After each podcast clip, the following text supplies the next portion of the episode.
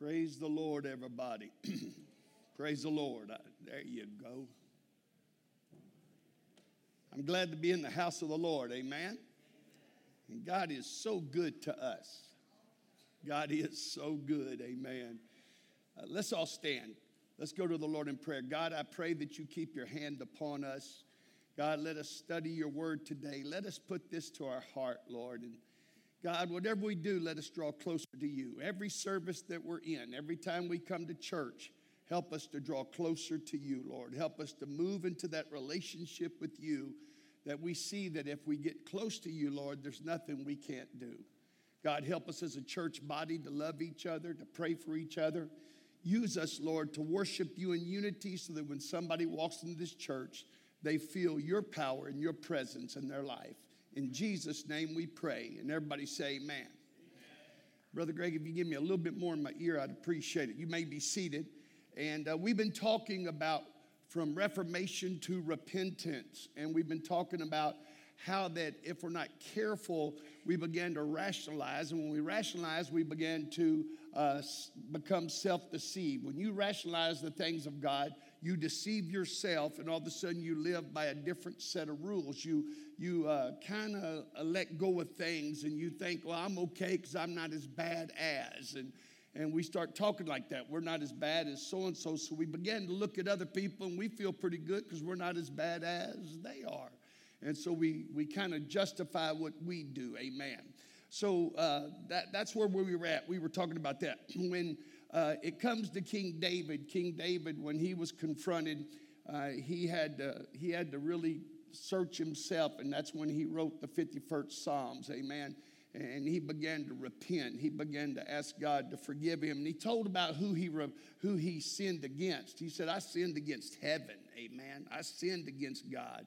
He knew who he sinned. He didn't just say, I sinned. He knew he, who he sinned against, and so Uh, that was something that we were finishing up talking about. So uh, when, when excusing ourselves by blaming others for our sin, uh, it becomes a habit. When you start blaming others, when you start uh, excusing yourself, what's happening is, is you begin to deceive yourself, and you uh, sin becomes a habit. It becomes a habit. It leads you to self-deception, which causes us to lose our capacity for clear moral reasoning. In other words, You you can't look at it the way God said it now. You got to put your slant to it, man's slant to it, society's slant to it, and, and you begin to accept certain things. So uh, with each act, now this is important, I want you to understand, with each act of self-will, our conscience begins to weaken. Every time you go against the Word of God, you're, when your self-will acts, like, well, I won't do this anymore after I watch this. After I watch this, I won't do it anymore. Every time you give in to your self-will, what begins to happen is, is that your conscience begins to get weaker, and eventually you can keep watching that thing, or you can keep doing that situation. Keep doing those things, and now your conscience becomes weakened to the point where you think it's not that bad, and, and it's okay. God understands, and that's why it's so important that we understand that we have to live for God. We have to let God have, uh, get a hold of our hearts and say, I am not going to compromise. I'm not going to give in to these things. My conscience is not going to weaken. I'm going to let make sure that the devil doesn't sear my conscience with a hot iron to where what I know was wrong when God convicted me of it when I first got the Holy Ghost, when I first got baptized in Jesus' name. I'm not going to build again the things which I destroyed. The Bible says, thus far making me a transgressor, amen. I'm not going to do that. I'm not just going to hang around on the fringe of God's presence in my life to where my conscience weakens, and then all of a sudden now I can excuse it because it's not that bad. Amen? And so it's important that we understand it, because in turn it's harder to discern truth from error when your conscience begins to weaken. All of a sudden you, you can't define those two. You can't differentiate between those two. When we rationalize our conduct, our lenses for viewing spiritual reality become scratched. They become dull, even hazy, and we formulate our own rules. Now, uh, I can say that because I just had cataract surgery, and they did the other eye. And, and uh, the day after I got that surgery done, I, I sat down in the chair, and my eye was still dilated a little bit, and they said, uh, look at that chart and tell me what you see. And I read twenty twenty-five. Never saw that well in my whole life. And out of the five letters on that twenty twenty roll, I got two of those. Now, some of y'all say, why are you wearing glasses? Well, I'm really not. There ain't nothing in them. The reason I have them on is because yesterday when I was speaking in California, I'm so used to adjusting my glass, I about poked my eye out. So I took the lenses out, put it on so I won't reach up because I don't want to damage what they just did to me. But when you have cataract, all of a sudden everything's so dull. You don't know that. I didn't know I was that bad until I had it done. And it's like, wow, red's really red and blue's really blue. And And man, I didn't know yellow was that pretty of a color. But you know what really is wild? Is white is really white. See, y'all don't know that. You wait till you get to be sixty-two years old, you'll know what I'm talking about. But I, I used to think uh, our bathtub was an ivory color. It's white.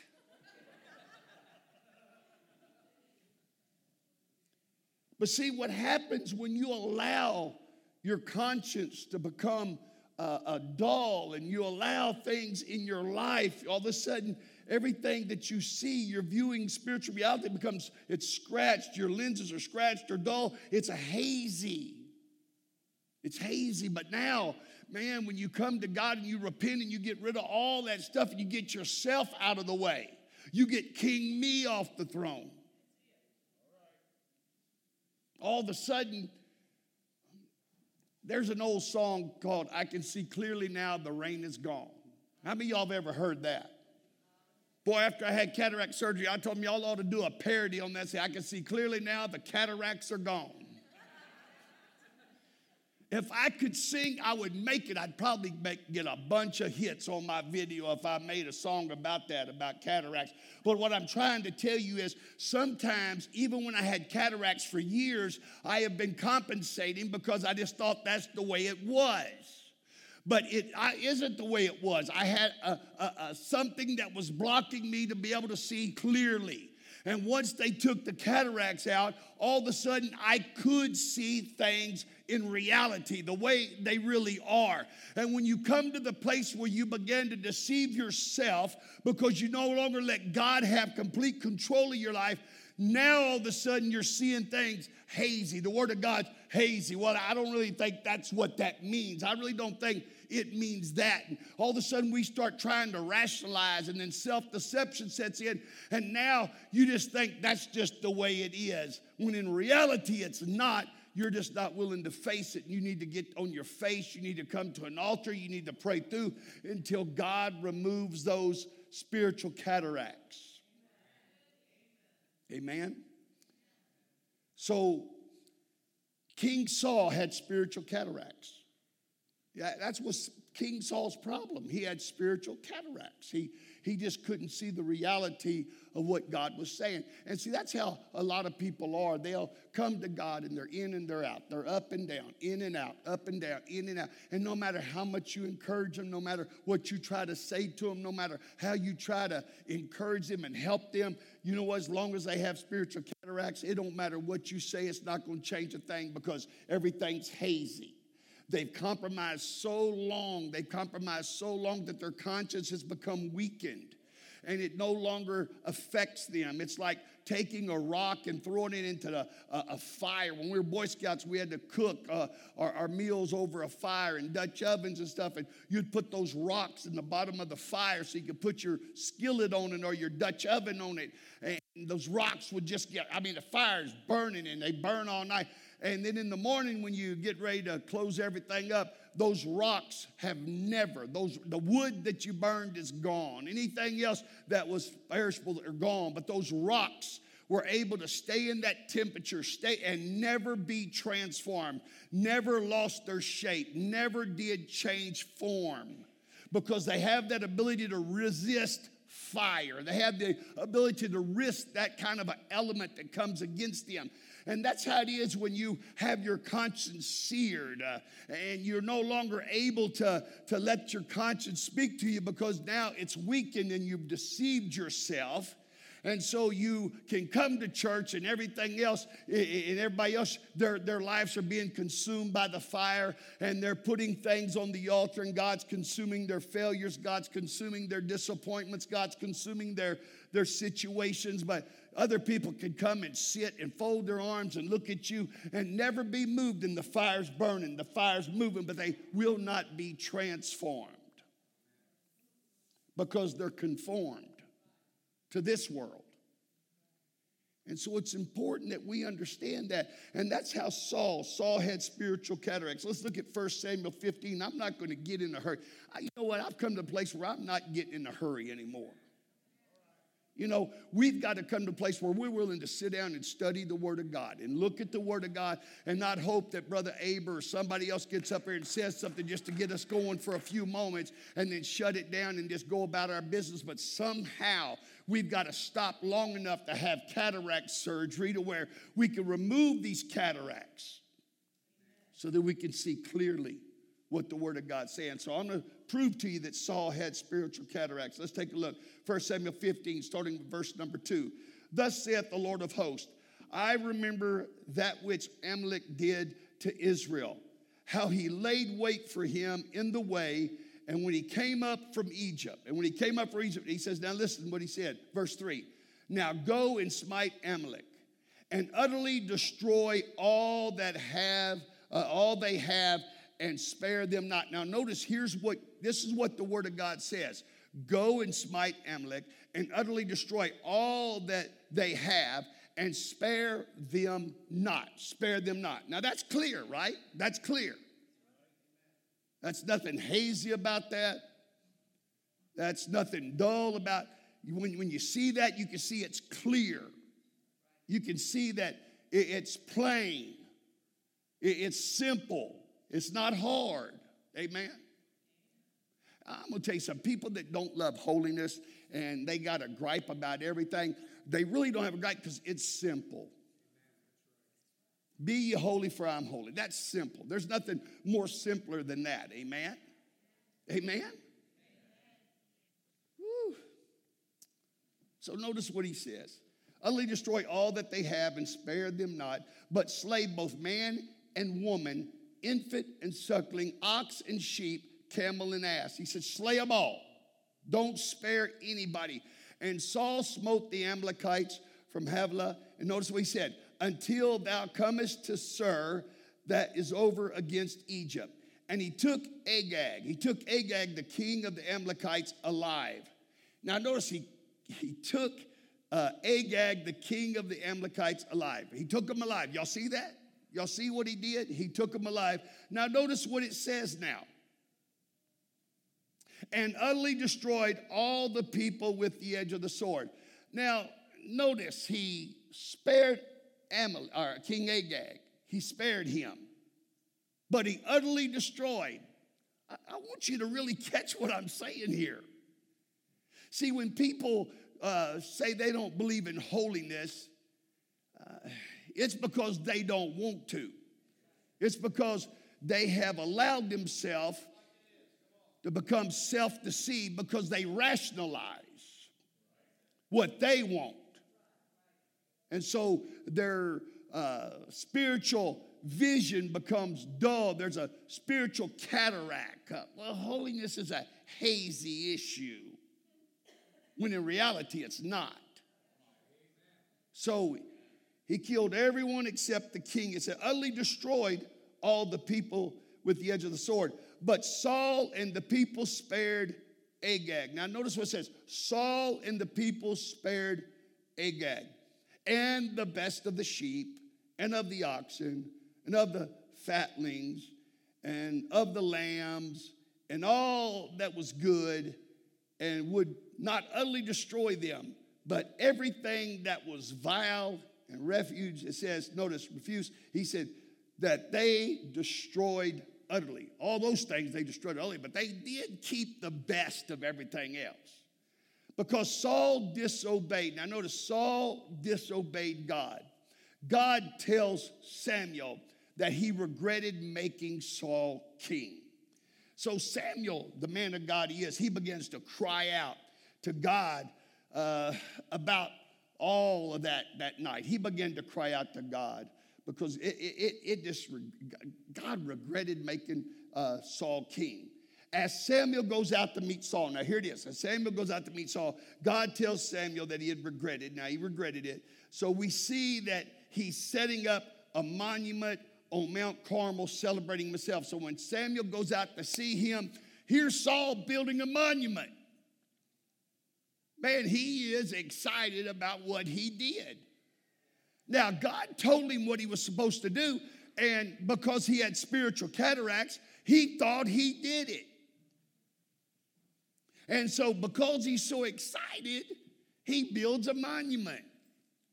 See, there's a lot of people that, that the Word of God says one thing, but because they have spiritual cataracts, because they have their conscience that has been dulled, and all of a sudden now they rationalize and they become self-deceived.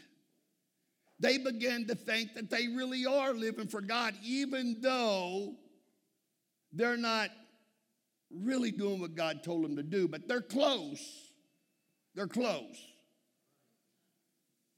You know, close.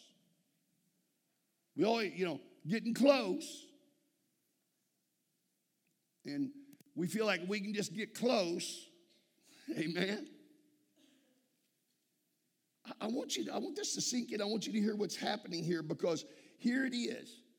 Samuel goes out to meet Saul. He's building a monument on Mount Carmel, celebrating himself. Saul seems to believe that he's Saul seems to believe that he's carried out the command of the Lord, but Samuel rebu- rebukes him. Notice uh, for not killing the Amalekite king and destroying the animals. So Saul has has become too proud, the Bible says. He's become too proud.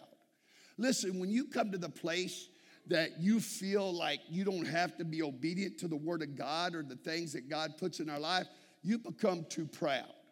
When I came to God on April ninth, nineteen eighty, and God got a hold of me and God changed me. And when I came in, I came in a drug addict. I came in a drunk. I came in with a filthy mouth. I came in with all this junk that I carried in. But man, when I went to an altar and I laid it on the altar and I got rid of everything and God got a hold of me and I surrendered to God. And guess what, man? He removed those cataracts. I quit seeing things the way I used to see things. And I got the Holy Ghost, got baptized in Jesus' name. And when I walked out, I walked out a new creature in Christ. Old things passed away. Behold, all things become new. And man, when that happened to me, all of a sudden my life changed. And I went from being a proud person. When I came to God, I had a chain around my neck that said, number one. I thought a lot about myself. But that night when I got the Holy Ghost and I got baptized in Jesus' name, I found out there was only one God. And I took that chain off and I never put it back on. You know why? Because I had surrendered. God had caused spiritual cataract surgery on my eyes. I no longer looked at it like what Danny wanted. It was what Danny, the child of God, had to do. Amen. I was able to submit myself. Oh, but Brother Abram, all the things you gave up, really? You want to go there? You really want to go there? Yeah, you had so much fun. Oh, yeah, that, that was fun. That was fun coming in drunk and putting your head down in a toilet. You understand that your head's not designed to go in that place, right? You understand when you're building a house, you don't say, oh, that's going to be the toilet and I'm going to put my head down right there. And the world says, oh, you young people, man, that holiness, that ain't worth it, man. Look what you're missing, man. You're missing all this fun. And, and so you go out and you get drunk, and then you bring your little old beautiful self back in the house one night, and you're so sick, and all of a sudden you got your head down in the toilet, and you're dry. Ooh! Ooh! Having fun yet? Yeah, we laugh. But you're not when you feel like the insides are coming up. Yeah, you're so stressed out, you want to get high. You spend all your money on dope. You don't have any money for food, so you're so you used to pull out the back seat of a car because you didn't have one that went into the trunk like they do now. And, and people that would sit in your car, the change would fall out of their pockets, and you'd pull up the back seat and you'd dig around and try to find just enough money to get you a hamburger at Dairy Queen. Didn't have McDonald's when I was growing up. But think about it, a grown man, twenty, twenty-one years old, pulling the back seat of a car up, trying to find enough money just to get a hamburger. Yep. Having fun yet? You young people, you think that's fun? You think it's fun when you, you, you hurt somebody, and you think it's fun to be used by somebody? You think it's going to be, oh, you might be having fun at the moment. The Bible does say, she that liveth in pleasure .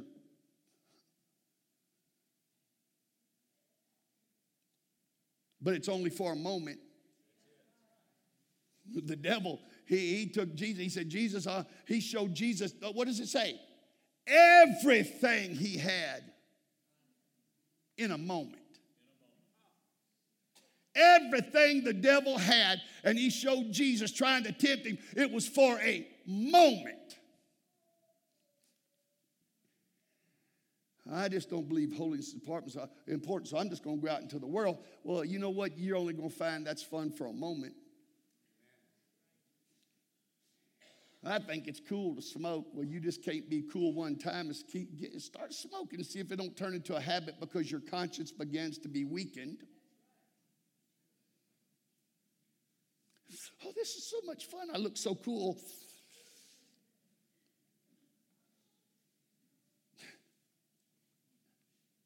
I remember when I was a missionary in Guyana, this old guy, he was smoking pot.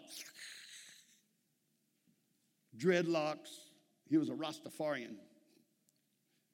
And I come by and he said, preacher, preacher. And I stopped and got out of the car.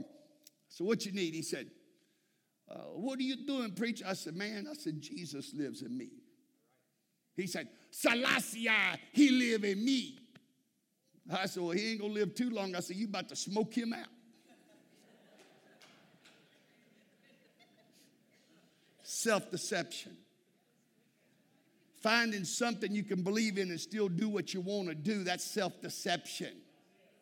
That's what happens when you begin to allow your conscience to be weakened. And with every act of your conscience, it begins to weaken more and more to the place where you are so deaf, uh, self-deceived that you cannot function without doing what you want to do when you want to do it.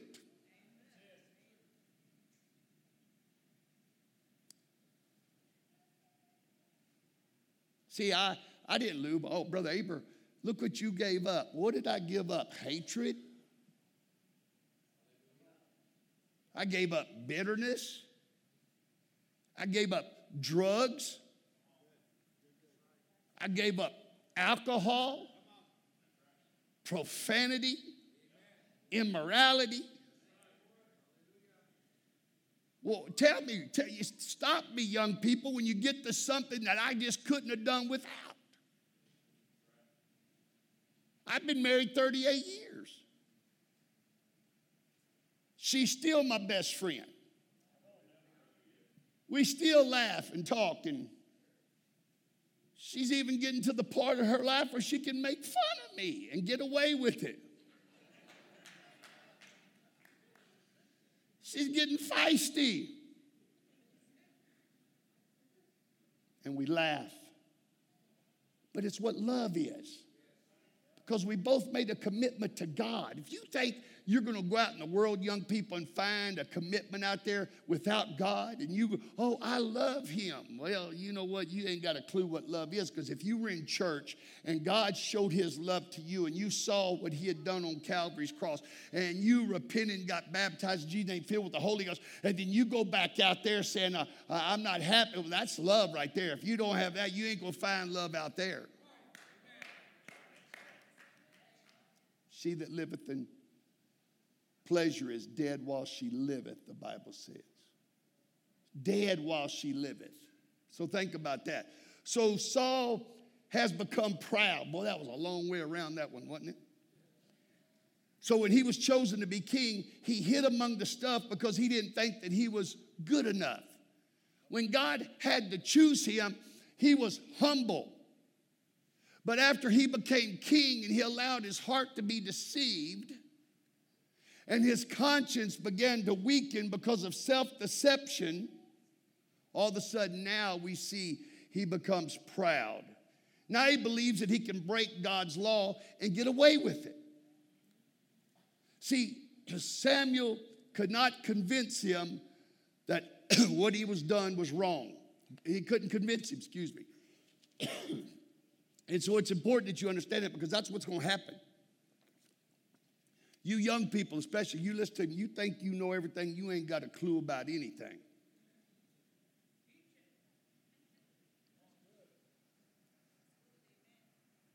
Brother Abraham, I know what I, how do you know what you want? You can't even tell me right now. Well, I, I want to go out and try the world. Why? Because I want, I want, I want to do this and I want to do that. I think I know somebody that said that. I will, I, I, Isn't that what the devil said?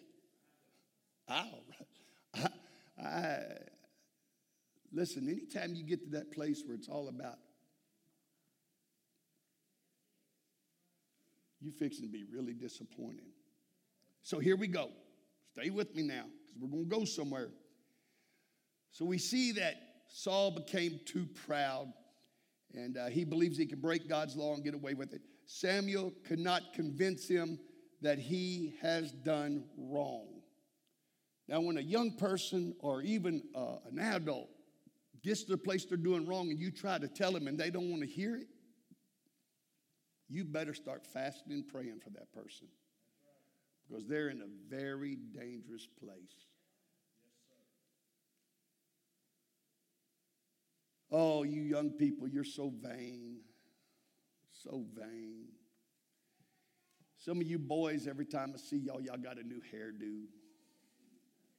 Man, growing up, it was girls that got new hairdo. Now the guys get it. Well, you run with that as long as you can, because when you're my age, you'll just be glad you got some hair to do.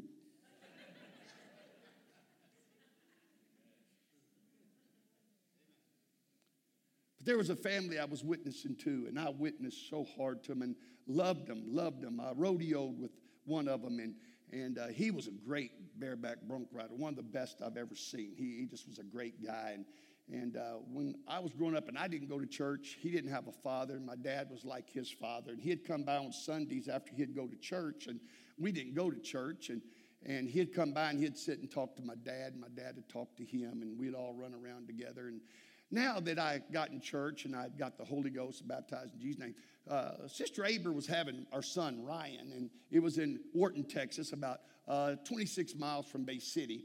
And uh, on the way there, we would run by their house where he had a little farm and their little ranch right there and everything. And we'd go by it. And so I was taking Sister Aber uh, to, to Wharton to have, she could have our little boy, Ryan. And so she got over there. And of course, it was just uh, false labor, but they kept her overnight. And on the way home, Uh, I saw that his lights were on, and I decided I was going to stop in and see him and his wife, and they had a little girl. And so I stopped in and knocked on the door, and when I knocked on the door, uh, he saw me. He said, "Oh, come on in, Danny." He said, "Man, how you doing? I, I heard that God changed you." I said, "Yeah, man, I got the Holy Ghost, got baptized in Jesus' name. I've been preaching. God's so good to me." And I sat there and I talked to him. And his wife was beautiful, one of the most beautiful women you'd ever see in your life. Jet black hair. She was tall and she was thin, and she she was just a beautiful woman. And she was getting a contract to do modeling. And back then, that was a big thing. Now they they try to, everybody, if you look halfway decent, they'll get you to go try to get you to be a model. They just use you now.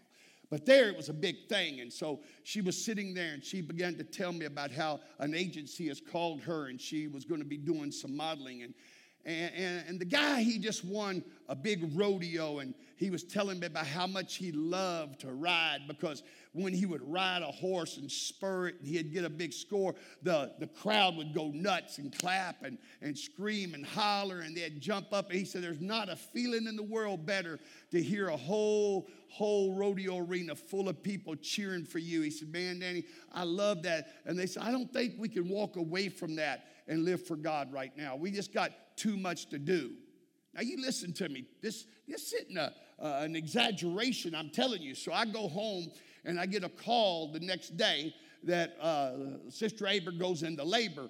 And when I'm driving back up, guess what? The house is burnt to the ground. And I run, and I get to the hospital, and I asked about that when I was going to see uh, uh, Ryan being born. So I went in there, and Ryan was born. And after Ryan was born and everything, I went up there and asked them, and they said they were life-flighted to uh, Galveston, to the Shriners uh, Burn Center there.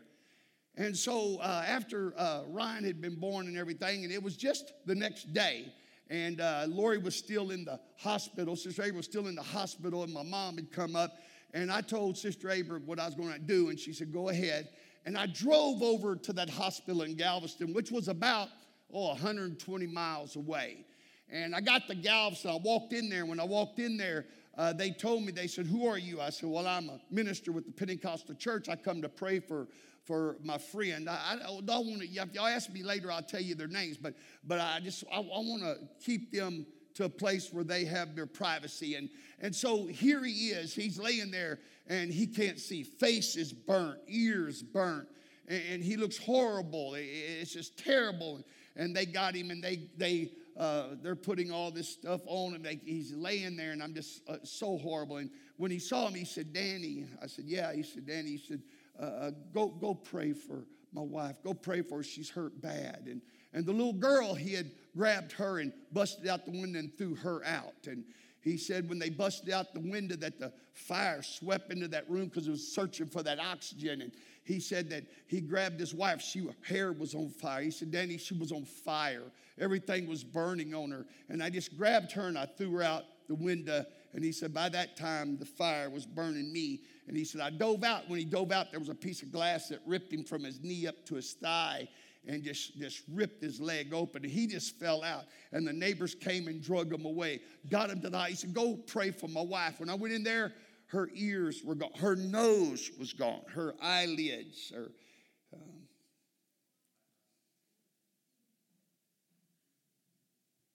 you young people, you listen to me. Last thing she told me is, I don't think I can give up modeling. I I don't think I can let that go right now. Now, she's burnt so bad. Horrible. And the doctor and the nurse was there, and when I went to pray for her, they said, you, you can't touch her. I said, that's fine. And I put my hand over her head, and I began to pray for her, and I began to speak in tongues, and a tear rolled out, which I didn't know. When somebody gets burned, that tear ducts, they if they start having tears, then that's a good sign. And tears began to run down her face because I began to pray for her, and I began to speak in tongues, and the Holy Ghost came down in that room. It was unbelievable when that Holy Ghost fell down that room. And the doctor and the nurse began to just weep and cry, and the power of God was there. And after I prayed for her and everything, she still wasn't able to respond to me or anything, but those tears come out. And when I walked out, that doctor stopped me. He says, I'm Assembly of God, and I just wanted to tell you that I felt the power of God in that place. That I don't think she's going to recover. And let me tell you, within six months, she was out of the hospital. Now, she didn't have that jet black hair anymore. She wasn't that beautiful girl that she once was. But I got news for you. God reached down and touched her, and she felt the presence of God. Sometimes what I'm trying to tell you, young people, don't you dare play around with what God's trying to do with you. Don't you dare run out to this world and think, I can get away with it and come back anytime I want. The world doesn't work with you the same way God does. God's love is there, but if you're self-deceived, if you think I can do whatever I want to do, it's not going to be okay. Amen? Amen? You listen to me, young people. When God deals with you, he's doing it for a reason. He loves you. Don't play around with the presence of God. Amen? So here we go. We see that. We see that. So Saul, he became proud, but then we saw that, that he was dealt with. Samuel couldn't convince him that he had done wrong, so he said, God's rejected you as king. As soon as he was rejected as king, man, all of a sudden, he just fell apart. All of a sudden, he, he got upset because he was losing his position. The truth of his rationalization is about, is about to get very real for Saul in verses twelve through twenty-six. Let's take a look. And when Samuel rose early to meet Saul in the morning, it was told Samuel, saying, Saul came to Carmel, and behold, he set him up a place, and is gone about, and passed on, and gone down to Gilgal. And Samuel came to Saul, and Samuel came to Saul. And Saul said unto him, Blessed be thou of the Lord. I have performed the commandments of the Lord. Man, he is proud of himself, isn't he? He said, Blessed be thou of the Lord. I have performed the commandments of the Lord. See, a lot of y'all, you've come in here today and you said, oh, God, bless me. I, I'm living for you. I'm doing everything. But are you doing it according to the word of God? Are you doing it according to what you think is the word of God? Mm.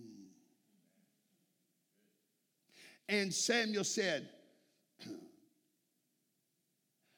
What meaneth then this, the bleating of the sheep in my ears, and the lowing of the oxen which I hear? And Saul said, They have brought them from the Amalekites, for the people. Now notice, this is what Saul said. For the people. Remember what I talked about, blaming others? Ooh, I hope you're grabbing this. I hope I'm going slow enough for you to really understand what's taking place. That's these spiritual cataracts. Notice what he says. And Saul said, They have brought uh, them from the Amalekites. They have. For the people spared the best of the sheep and the oxen to sacrifice unto the Lord thy God. And the rest we have utterly, and the rest we, now he included himself, we have utterly destroyed. Then Samuel said unto Saul, Stay, and I will tell thee what the Lord hath said unto me this night. And he said unto him, Say, say on. He, Go ahead, tell me what the Lord told you. And Samuel said, When thou wast little in thine own sight, wast thou not made the head of the tribes of Israel? And the Lord anointed thee king over Israel. And the Lord sent thee on a journey and said, Go and utterly destroy the sinners, the Amalekites, and fight against them until they be consumed. Wherefore then didst thou not obey the voice of the Lord, but didst fly upon the spoil, and didst evil in the sight of the Lord? And Saul said unto Samuel, now he's looking at the man of God in his face, and Saul said unto Samuel, Yea, I have obeyed the voice of the Lord. Spiritual cataracts. Utterly destroy everything. And he says, I have destroyed, I have obeyed the voice of the Lord, and have gone the way which the Lord sent me, and have brought Agag, the king of the Amalekites. Think about what he's saying here. I've done, and I performed everything, and I brought the king of Agag, or Agag, I mean, from the Amalekites. I brought, I brought him. Brought Agag there. Notice what he's saying. And Saul said unto Samuel, I have obeyed the voice of the Lord, and have gone the way of the Lord sent me, and have uh, brought Agag, the king of the Amalekites. Now notice, and have utterly destroyed the Amalekites, and have utterly destroyed the Amalekites. Remember, rationalization means to cause something to appear reasonable. Galatians six, seven, and eight says, Be not deceived, God is not mocked. For whatsoever a man soweth, that shall he also reap. For he that soweth to his flesh shall reap, now notice what it says, shall reap corruption. But he that soweth to the Spirit shall reap, uh, shall of the Spirit reap life everlasting. So here we are. But uh, verse twenty-one, back to Saul. But the people took the spoil. But the people, see what's happening here? Blaming. But the people took the spoil, sheep and oxen, and the chief of the things which should have been utterly destroyed, to sacrifice unto the Lord thy God in Gilgal. And Samuel said, hath the Lord as great uh, delight in burnt offerings and sacrifices as in the uh, obeying the voice of the Lord? Behold, to obey is better than sacrifice, and to hearken than the fat of rams. So we see that self-deception, seeking reformation, trying to redefine God's command, thinking his good works will excuse his disobedience. Now notice, that's what he was thinking. Oh, even though I'm doing good, that'll excuse my disobedience. Just because you come and sing, just because you come to church and clap your hands does not mean God's going to excuse your disobedience. I got to hurry up. Verse twenty-three, for rebellion is as the sin of witchcraft, and stubbornness is as iniquity and idolatry, because thou hast rejected the word uh, of the Lord. He hath also rejected thee from being king. So we see that, and that's where I'm going to have to stop, because uh, in verse twenty-seven, Samuel turns to leave, and Saul grabs him, and it because he, he don't want he don't want Samuel to leave now, because he knows that God's rejected him. And when he's leaving, he grabs him and rips his rips his robe and stuff. He. He, he's wanting so much for Samuel to bless him. That's where we're going to stop and pick it back up. But I'm going to tell you something. There's going to come a time in your life, if you're disobedient to God and you begin to have those spiritual cataracts, you begin to live for God the way you want to, and you think, oh, I'm going to get away with it and I'll come back whenever you want to. The night after I talked to that couple, they, later that night, that house burnt to the ground. Every head bow just a second.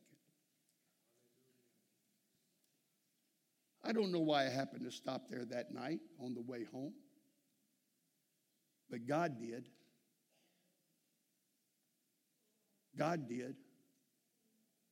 I wished every young person was in this place this morning when I told that story. When she said, I don't think I could walk away from that modeling contract. I just don't think I could do that. I'm finally where I want to be in my life. I, I'm doing things I've always wanted to do. And and I, and, and it just was I all night, I and I and I. But when she lost everything, she knew that it was God, his love. His love that came down in that room. It was his love that caused that, dear t- that, that tear duct to, to form that tear and let it run down her face. When they say that uh, in a burn patient, that's like a miracle. That, that That's a sign that there can be recovery. And what I'm trying to tell you today, if you've been doing your own thing, all you got to do is come down to this altar today. And all you got to do is let God touch you and be in his presence just like she was and her husband was. And begin to cry out to God and let your tears flow. And then the presence of God will come down just like in that room. And he will bring healing to your life. And you'll be able to wake up from that little old cataract surgery that he's going to give you.